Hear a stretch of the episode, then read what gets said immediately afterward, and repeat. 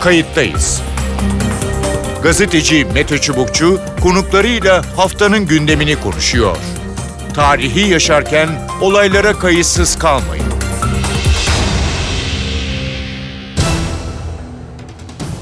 İyi günler bir kayıttayız programıyla daha karşınızdayız. Tarihe ışık tutmak ve olan biteni anlamak için önümüzdeki dakikalarda sizlerle birlikte olacağız. Ben Mete Çubukçu, editörümüz Sevan Kazancı. Pandeminin başlamasının üzerinden neredeyse iki yıl geçti. Aşılar bulundu. Yaygın aşılama yapılmaya başlandı ancak halen dünya salgının pençesinden kurtulmuş değil. Vaka sayıları düşmüyor, ölümler azalmıyor. Özellikle Avrupa'da 5. dalga korkusu yaşanıyor. Türkiye'de de tablo parlak değil. Halen aşı yaptırmamış milyonlarca kişi var. Toplumsal bağışıklık için gereken yüzde seksen oranından da Türkiye uzakta. Bununla birlikte iki doz Biontech aşısı yaptırıp üzerinden 6 ay geçmiş kişilere hatırlatma dozu yapılmaya başlandı. Yani üçüncü dozlar. Kayıttayız da bu hafta salgında gelinen noktayı aşılarla ilgili merak edilenleri konuşacağız. İki önemli konuğumuz olacak. Kayıttayız'ın konuğu Profesör Mehmet Ceyhan. Mehmet Ceyhan Enfeksiyon Hastalıkları Derneği Başkanı. Hoş geldiniz programımıza. Hoş bulduk. Ee, efendim şimdi şunu sormak istiyorum öncelikle. Dördüncü dalgada mıyız? Beşinci dalgaya giriş yapıldı mı? Ya da artık bu dalgaları saymak evet. e, gerekiyor mu? Ne dersiniz? Şöyle aslında e, bu dalga salgın biliminde üzerinde tam anlaşılmış bir terim değil. Hı hı. Aslında ilk defa İspanyol gribinde kullanılmış ama orada tabi vakalar bir dalga şeklinde başlayıp sonra azalıp sıfıra inmiş Mayıs ayında. Arkasından Ağustos'ta ikinci bir defa tekrar başlamış. Ona ikinci dalga denmiş. Hı hı. Ama tabii biz henüz dünyada vakaları sıfırladığımız bir dönem olmadığı için aslında normalde bilimsel açıdan henüz daha birinci dalganın içindeki dalgalanmalardayız. Ama çok önemli değil. Fakat dalga demenin şöyle bir anlamı var. Bu bize e, yol gösteriyor. Çünkü bir salgın eğrisi dediğimiz şey bizim Hı. o işte günlük vaka sayılarından oluşan düz grafik normalde böyle dümdüz bir çizgi şeklinde gitmiyor. Aynen böyle deniz yüzeyi gibi işte bir dalga geliyor. Vakalar önce artıyor. Dalganın çıkış kodunu oluşturuyor. Sonra bir noktaya geliyor. Durmaya başlıyor vakalar. Ondan işte halk arasında pik noktası denilen yer orası. Hı hı. Sonra da azalmaya başlıyor. Sonra bir süre düz çiziyor. İşte bu ilk birinci, ikinci dalga arasında bizde binler civarındaydı. Bir buçuk ay kadar. Evet. Sonra yeni bir dalga başlıyor ve onun arkasında bir düz çizgi derken öyle devam, devam ediyor. ediyor. Hı hı. Şimdi şu anda e, biz dördüncü dalganın içindeyiz. Evet. Yani dördüncü dalgadan bir azalma dönemine inemediğimiz için biz de beşinci dalgadan söz edemiyoruz. Evet. Ancak bizim dışımızdaki, bizim Rusya'nın ve İngiltere'nin dışındaki ülkelerde e, bir ay önce falan vakalar azalmaya başladı. İşte onlar dördüncü dalganın iniş koluna girdiler. Fakat daha o düz çizgiyi görmeden bu defa hemen bir e, yeniden bir artış çizgisi başladı. Yani beşinci hı hı. dalga diyebiliriz ona. Beşinci dalgadalar onlar. Peki. Ama dediğim gibi biz henüz o azalma çizgisini görmediğimiz için aynı dalgada devam ediyor. Peki. dalga. Şimdi son günlerde ya son aylarda baktığımızda 28-30 bin arası vaka evet. görünüyor. Ee, bu rakam e, yüksek midir? Ee, yeni tedbirler almak gerekir mi? Şimdi tabii çok yüksek. Çünkü bunu sadece işte e, Türkiye'nin günde 30 bin vakası var diye düşünmeyin. Hı hı. Şu nedenle bizim sistemimizde bir tarama testi yok. Evet. Sadece bize hastalık belirtileriyle başvuran kişilere test yapıyoruz ve onların içinde pozitif bulduğumuz sayıyı ilan ediyoruz. Oysa artık öğrendik ki bu hastalıkta yetişkinlerin yüzde 85'i, çocukların yüzde 90'ı belirtisiz ya da çok hafif belirtilerle geçiriyorlar. Onlar da bir sağlık merkezine başvurmadıkları için, başvursalar da test kriterlerini karşılamadığı için test yapılmıyor. Sonra test yapıldığında da en duyarlı testlerimizde PCR. Bu da işte 3 hafta boyunca hastalığın 3 haftası boyunca giderek, giderek azalan oranda ortalama %50'ler civarında pozitif sonuç veriyor. Hı hı. Bütün bunları bir araya koyunca biz vakaların en fazla onda birini tespit edebiliyoruz. Yani 30 bin vaka dediğimiz zaman biz yaklaşık Türkiye'de o gün 300 bin yeni vaka var anlamına geliyor. Hocam çok yüksek bir rakam. Tabii ki. Tabii onun için bu kadar yayılıyor zaten. Hı hı. Şimdi 450 e, bin aktif vakamız var. Bu da işte 10 e, katı 4,5 milyon. Aktif vaka şu demek şu anda hala hazırda kendisinde virüsü bulandıran ve bulunduran ve bulaştırma potansiyeli olan kişi sayısı. Hı hı. Şimdi 4,5 milyonu düşünürseniz bu kabaca şu anlama gelir. Bir otobüse bindiğinizde en az bir tane, bir uçağa bindiğinizde 3-4 tane, metroya bindiğinizde en az 2-3 tane pozitif e, kişiyle birlikte kapalı ortamda kalıyorsunuz demek. Evet. E, şimdi burada hep söylüyoruz maskeyi eğer virüsü taşıyan takmıyorsa sizin taktığınız maske korumuyor sizi. Önemli olan virüs pozitif kişinin takması. Diyelim ki siz çok dikkat ediyorsunuz, maskenizi takıyorsunuz ama böyle bir ortama girdiniz, bir kişi virüs pozitif takmıyor maske. Evet. Şimdi geldi iki metreden daha yakın bir yerde durdu karşımızda oturdu her neyse. O insandan size bulaşma riski çok yüksek. Böyle ya. olduğu için de bir türlü bu bulaşmayı kesemiyoruz. Evet. Yani ne tedbir alabiliyoruz yeteri kadar ne maskeyi artırabiliyoruz. Ne evet. devlet herhangi bir kısıtlama tedbiri uyguluyor. E, şu düşünce yanlış. Arada bir devlet tarafından e, söyleniyor bu. Artık kısıtlamaya gitmeyeceğiz çünkü elimizde aşı var diye. Hı hı. Oysa aşının böyle bir etkisi yok. Yani aşı ben işte yüzde yirmi yerine yüzde otuz aşı yaparsam vakalarım daha da azalır diye bir durum söz konusu değil. Hı hı. Aşının e, işinize yaradığı nokta şu, siz bir toplumsal bağışıklık hedefine ulaşırsanız, evet. e, yani bu şu anda bu mevcut delta varyantı için toplumun en az yüzde sekseninin aşıda bağışık hale getirilmesi lazım. Aşılanması değil. Hı hı. Şimdi aşıladığınız zaman işte en yüksek koruyuculuğu olan aşı yüzde doksanlar civarında koruyor. Evet. Ee, şimdi orada korunmayanlar var. Bir de süresi geçtiği için e, aşı elde ettiği bağışıklığı her gün kaybedenler var. E, siz sadece iki doz aşılanan sayısını biliyorsunuz. Hı hı. Ama aşılama hızımız son derece düştüğü için bizim aşıladığımız sayıdan daha fazlası her gün bağışıklığını evet. kaybediyor aşıya rağmen. Evet. O yüzden geriye doğru gidiyoruz. Hı. Yani %80'e ulaşmak yerine şu anda mesela %59 civarında evet. E, iki doz aşılı kişi sayısı. Ama şu anda aşıyla korunan kişi sayısı %50'nin altında gibi görünüyor. Peki.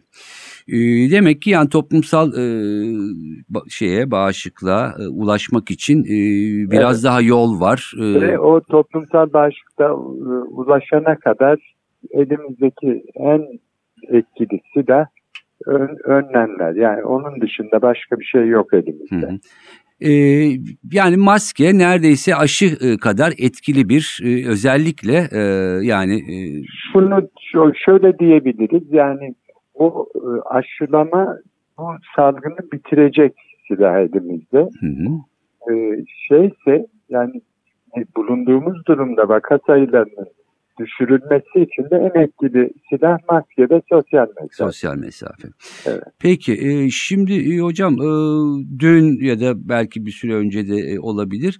Üçüncü doz yani üçüncü evet. doz derken artık iki tane Sinovac'ı e, hani saymadan e, BioNTech evet. üzerinden e, herhalde konuşuyoruz evet. değil mi? E, evet. Ne dersiniz? E, şimdi hani üçüncü doz başladı daha iki olmayan gitmeyen var ama hani e, üçüncü doz hakkı e, olan açılanlar e, hemen yaptırsınlar mı? Üçüncü dozun etkisi e, ne oluyor? Bir defa bu konuda e, yapılmış e, çalışmalara baktığımızda iki doz Sinovac üzerine üçüncü doz BioNTech ya da Sinovac yapılmasının koruyuculuğu ne oranda artırdığı, bunun ne kadar sürdüğü bilinmiyor. Çünkü bunu uygulayan bizimle birlikte 3-4 ülke var. Onlar da verisini bizim gibi yayınlamıyor. Ama e, BioNTech'in üçüncü doz yapıldığı işte çok veri var. Burada ilk dozlar Sinovac değil ama işte e, vektör aşısı yapılmış. E, bu durumda e, koruyuculuğu %90 daha fazla artırdığı gösterildi. E, şimdi iki doz BioNTech yapılanlarda da e, Amerika Birleşik Devletleri'nin tabii en fazla verisi var. Burada da e, şunu gösterdiler. Genel anlamda 5. ayda e, iki doz BioNTech'in aşı etkinliği %70'e düşüyor. Yani %90'lardan %70'e düşüyor. Hı hı. Bu azalma 50 yaşın üzerinde %50. Hı. Yani neredeyse yarısı koruyuculuğunu kaybediyor. O halde demek ki 6. aydan itibaren bu kişilere bir aşı daha yapmak gerekti. Evet. Ve bu aşı yapıldığı zaman da İsrail'de mesela üçüncü doz aşı yaptıklarında koruyuculuğun ekstra bir %74 daha arttığını gösterdiler. E, o yüzden artık işte e, önce İsrail başladı, sonra Amerika Birleşik Devletleri, şimdi artık bütün Avrupa ülkeleri yavaş yavaş üçüncü dozları yapmaya başladı. E, yani bu aşı ile lebet korumuyor sizi. Hı hı. Eğer iki doz Sinovac yaptırmışsanız dördüncü aydan itibaren, iki doz Biontech yaptırmışsanız altıncı aydan itibaren, ek doz aşı yaptırmazsanız o aşının koruyucu etkisi kayboluyor. Hı hı. Onun için mutlaka yapılması lazım ama maalesef Türkiye'de baktığımız zaman işte günlük üçüncü doz yaptıran kişi sayısı 10 bin ile 20 bin arasında değişiyor. E, bütün bir nüfusu düşünürseniz böyle gidersek evet. bizim yani o 10 bin 20 bin aşı yaparak e, senelerce sürer bu iş. Evet ma maalesef e, öyle. Evet. Hocam e, son sorum olacak. Peki bundan sonra e, yani üçüncü dozdan sonra e, her 6 ayda bir bu iş rutine mi binecek yoksa bu süre biraz daha arası açılacak mı? Ne dersiniz? Evet Mete Bey onu bilmiyoruz. Yani şöyle e, bizim bu salgın bir noktaya gelinceye kadar, bitene kadar muhtemelen bizim işte dördüncü, beşinci, belki altıncı dozlar yapacağız. Ama sonra bu grip aşısı gibi işte her yıl e, aşı, yapılması gereken bir aşı olacak mı, olmayacak mı? Onu söylemek mümkün değil. Yani hiçbir veri yok onunla ilgili. Çünkü daha önceye döndüğümüz zaman e, işte bu koronavirüslerle olan işte salgınlarda hiç böyle grip gibi devam etmemiş. Hep işte şey mesela e, SARS'da, MERS'de toplumdan kaybolmuş. Evet. Ta 60 sene önce toplumda görülmeye başlayan gibi salgın şeklinde başlamamış onlar. Alfa koronavirüs dediğimiz bugün de hala yaygın işte grip, nezle, soğuk algınlığı yapan virüsler var. Bunlar da çok hafif tablo yaptığı için bunlara karşı da aşılanmaya gerek yok zaten. Şimdi hangisinin olacağını şu anda tahmin etmek evet. mümkün değil. Peki. Ee, hocam çok teşekkür ediyorum. Ee, çok kıymetli bilgiler verdiniz dinleyicilerimize. Ee, sağ olun. Çok sağ teşekkürler. Profesör Mehmet Ceyhan konuğumuzdu. Kayıttayız'ın konu Profesör Serhat Ünal. Profesör Serhat Ünal Bilim Kurulu üyesi ve Hacettepe Üniversitesi öğretim üyelerinden. Hoş geldiniz programımıza. Merhaba Sayın Çubukçu, hoş bulduk. Ee, hocam şunu soracağım. Ee, bir süredir 28-30 bin vaka sayısı arasında gidip geliyoruz. Vefatlar da işte 200, 200'ü aşıyor. Biraz 190'a e, düşüyor. E, ne dersiniz bu rakamlar e, fazla mı ya da tam e, gerçeği yansıtıyor mu? Buyurun. Ee, yani e, yüksek tabii rakamlar ama neye göre yüksek bakacağınız zaman bir standart yok. Bunun diğer ülkelerle karşılaştırmak lazım. Hı hı. Hemen batımızda dün Almanya'da 50 bin vaka bildirildi. Hı. İngiltere'de 25-30 bin, Rusya'da 40-50 bin. Onlara baktığınız zaman iyi bir pozisyon gibi. Amerika'da ama çok daha düşmüş durumda. Bu direkt olarak ülkelerin önlem kurallarına ne kadar uydukları ve vatandaşlarını ne kadar düzgün aşıladıkları ile ilgili bir şey. Yani bugün artık çok net öğrendik ki aşı hakikaten bulaşmaya mani olmasa da ki bir miktar belli bir oranda bulaşmaya mani oluyor ama e, esas yaptığı iş ağır hastalığı önlemek ve ölümlere mani olmak. Hı hı. Birinci önemli iş bu. İkinci belki en az bunun kadar önemli kurallara uyuyor meselesi. Şimdi size şöyle bir örnek vereyim. İngiltere, Rusya, Türkiye. Evet. Üçünün kurallara uyum açısından çok büyük fark olduğunu sanmıyorum. Ama rakamlara bakıyorsunuz. E, en yüksek rakam Türk, e, e, İngiltere'de. Peşinden Türkiye'de, peş, Rusya'da bizim rakamlarımız yakın gibi. Ölüm oranlarına bakıyorsunuz farklar var. En az İngiltere'de, en çok Rusya'da, bizimki ortada. Evet. Dönüp aşılama oranlarına bakıyorsunuz. En iyi aşılamayı, en yüksek aşılamayı İngiltere yapmış. Hı hı. İşte bizimki ortalarda, Rusya bizden kötü. Yani artık iş net. Biz ta başından söylediğimiz gibi, hiç aşımız olmadığı zamanlarda söylediğimiz gibi maske mesafe, el artı otoritenin söylediği kurallar. Nedir onlar? Kapalı alanlara girmeyin. Girdiğinizde maske takın, havalandırmayı sık yapın hı hı. E, gibi kurallara sıkı sıkı riayet edeceğiz. Artı etkin, düzgün aşılama programlarını mümkün olan en kısa sürede tamamlamak üzere yürüteceğiz. Evet. Bak burada. Peki. Ee, tabii burada şu da önemli değil mi? Yani e, vaka sayılarında ne kadar şey yapılıyor? Yani test anlamında artık o çok fazla şey yapılmıyor. Yani başvuru ya da çıktıktan sonra hastalık çıktıktan yani sonra. Yani test bunlar... ne kadar çok yaparsanız o kadar iyi ama hiçbir ülke Yap. böyle tarama evet. gibi özel anlam, anlam mesela okulda tarama, iş yerinde tarama gibi özel bir amaç olmadıktan sonra öyle çok yüksek taramalara ayırmıyor. Hı. Bizim ülkede de az değil aslında. Günde 350-360 bin test yapılıyor. O müracaat edilen herkesin taraması var. Artı yurt dışına çıkışlar var. Artı evet. okullarda yapılan taramalar var. Burada tabii o eğer e, daha emniyetli gitmek istersek rakamdan ziyade yüzde kaç pozitif çıktığına bakmak lazım. Kaç test yaptınız, kaçı pozitif. Hı hı. O da işte yüzde dokuz onlarda o bir o, orada bir yerde oturdu o şekilde gidiyor. Evet. İnşallah buradan daha fazla artmaz çünkü benim iki endişem var. Buyurun. Bir tanesi havalar daha da soğuyor. Kapalı alanlarda geçirilen vakitler yani şimdi pikniğe giden kişiler belki AVM'lere gezmeye gidecek gibi. Doğru. Kapalı alanlardaki kontak artacak. Bu ihtimal var. Ee, ikincisi de e, İngiltere'deki rakam artışı muhtemelen yeni bir mutant olabilir. Yeni bir mutant dediğim Delta'nın alt grubu. Hı hı. Muhtemelen Avrupa'da öyle. Bizde yakın takip ediliyor, hararetle takip ediliyor. Henüz o yeni mutant daha çok gözükmedi ve o nedenle işte Delta'ya bağlı olanlar günde 20 bin civarında 20 bin bandında gidiyor. Eğer o da gelirse e, ki daha önce alfa geldi, delta Hı. geldi bu niye gelmesin? O zaman bizim e, 30 binden işte 40 bin 50 bine doğru gidişimiz olabilir. Hı hı. Tabii şunu da değerlendirmek lazım. Pandemide esas amaç bir, insanlar ölmesin. Evet. Bunu sağlayan e, bir vaka sayısını azaltmak. iki aşılar. Peşinden ağır hasta olmasın hı hı. ki sağlık sistemimizi tıkamasın. Bunu önleyen de aşı ve aşılar sayesinde aslında öldüren, ağır seyreden vakalar bile hafif seyreder bir nezle, grip demiyorum bakın nezle gibi, burun akıntısı hapşırık gibi hapşırıkla seyretmeye başladı.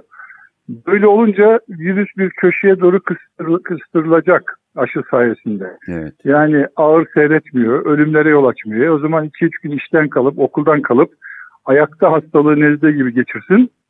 Bunu aşıyla sağlamak mümkün. Ama sağlayamayacağımız şey bu pozisyon uzun süre devam edebilir. O uzun sürede yeni bir mutasyonla aşı etkisinden kaçan bir yeni virüs ortaya çıkabilir. O işte en çok korktuğumuz o. O Hı. olmasın diye de çoğalmasına mani olmak lazım. Mutasyon çünkü çoğalan virüste olur çoğalmasına mani olmak için esas yapılacak iş bulaşmaya mani olmak yani tedbirler olmak. Peki. Bunlar bir paket ikisi beraber. Hı hı. Evet yani tedbirleri yani maske özellikle e, evet. ve kapalı alanda özen e, çok çok önemli. E, aşıya gelecek olursak e, yani Hı. Türkiye'de aşılama sistemi yani bir sürü aşamasında e, iyi gidiyor e, ama yani e, ilgi mi giderek azalıyor? E, yani şimdi üçüncü dozlar e, başladı. E, Evet. Herhalde dün 10-20 bin kişi belki 10 ile 20 bin arasında insan üçüncü dozu e, olmuş. Daha öbür diğer dozları e, bir önceki dozları e, olmayan ya da vakti gelmeyen var. E, ne dersiniz yani bu bu hava nasıl kırılacak? Yani bunda burada hakikaten çok üzülüyoruz hepimiz. Aşı gibi kıymetli bir önleyici ajanın kullanmaktan kaçırılması benim aklım hafsalam almıyor. Üçüncü dozlar söylendikçe bir ve iki yaptıranlar üçüncüyü de yaptıracaktır. Orada büyük sorun çıkmaz. Hı. Sorun yüzde 18, 19 gibi bir nüfus hiç yaptırmıyor. Evet. Yani işte Büyük e, bir rakam yani. büyük ya büyük bizim aşılamamız şu anda e, Avrupa ülkelerinin arasında ortalara doğru geldi. Yani rakamlarımız çok çok iyi değil. Biraz daha gayret tabii bu artık e, sosyal biliciler, eğitimciler, toplum düzeyinde bunun iyi anlatılması lazım tekrar. Yani bu aşı tereddütü meselesi var. Yani benim vücuduma benim isteğim dışında bir şey yapamazsınız. Bunu anlıyorum ama sana o aşıyı yapmadığımız zaman sen şiddetli hasta oluyorsun. Etrafına çok yayıyorsun. Yüksek virüs yüküyle yeni insanları hasta ediyorsun. Evet. Yani bunlar e, çok öyle e, politik konu haline falan getirmeden temel insan hakları çerçevesi içerisinde düzgün konuşulabilmeli, anlatılabilmeli ve aşı rakamlarımızı yükseltmemiz lazım. Hı hı. Ben başka çıkış göremiyorum açıkçası. Peki. Ee, çocuklarla ilgili ne dersiniz? Ee, oradaki aşılamalar e, nasıl e, Ee, gidiyor ve orası ne dünyanın- kadar önemli? Hı hı. Ee, önemli, şöyle önemli. Virüs e, bildiğiniz gibi yarasalardan, karınca yiyenlerden insanlara doğru gelen bir virüs ve insandaki ACE2 reseptörünü tanıyan S protein oraya yapışmasıyla insana bulaşıyor. Başlangıçta çocukların reseptörü tam erişkinler gibi olmadığı için onlara yapışma azdı, az vaka oluyordu. Hı. Ama zaman içerisinde virüs evriliyor. Bu her mutant daha iyi yapışıyor, daha çok bulaşıyor diyoruz ya. Evet. İşte Wuhan suçu orijinalden peşinden alfa, alfa ondan iki buçuk kat hızlı daha yayılıyordu çünkü daha iyi yapışmayı öğrendi. E, delta ondan iki, iki buçuk kat fazla. İşte delta'dan itibaren çocuk reseptörlerine de iyi yapışmayı becerir hale geldi. Çocuk sayıları artmaya başladı. Gene ağır seyretme olasılığı çocuklarda daha düşük ama virüs aktivitesi devam ediyor. O yüzden çocuklarda da durdurulmak zorunda bu. Onlarda da aşılama söz konusu oldu. Farklı ülkelerde farklı e, uygulamalar var. Tabii önce emniyet, erişkinlerde yapılan çalışmalar çocuklara doğru aktarıldı. Evet. Çok yüksek değil oranlar ama zaman içerisinde yaşın bizlere daha düşürüleceğini tahmin ediyorum. Peki. Hocam çok teşekkür ediyorum programımıza katıldığınız ve olun. yorumlarınız için. Sağ olun, var olun. İyi günler, iyi Teşekkürler. Mersi. hoşçakalın. Evet uzmanların görüşleri e, böyle e, sayın dinleyiciler e, ve gerçekten iki değerli uzman e, sözlerine kulak kabartmak daha dikkatli dinlemek e, gerekiyor. Özellikle hala aşı yaptırmayan aşı konusunda tereddüt içinde e, olanların e, iki profesörü iki hocayı da dikkatli dinlemesini e, tavsiye ederiz. Ve tabii ki diğer e, tavsiye aşı tek başına önemli ama yetmiyor maske ve mesafe özellikle kış aylarına girdiğimiz bu dönemde e, bakalım e, önümüzdeki dönem ne olacak ama şu var sonuç olarak hemen hepsi bizim elimizde bir aşı yaptırmak iki kurallara e, uymak uymayanları uyarmak. Ben Mete Çubukçu editörümüz Sevan Kazancı kayıttayızdan bu haftalık bu kadar önümüzdeki hafta farklı bir konuda tekrar görüşmek üzere hoşçakalın. Kayıttayız. Gazeteci Mete Çubukçu konuklarıyla haftanın gündemini konuşuyor. Tarihi yaşarken olaylara kayıtsız kalmayın.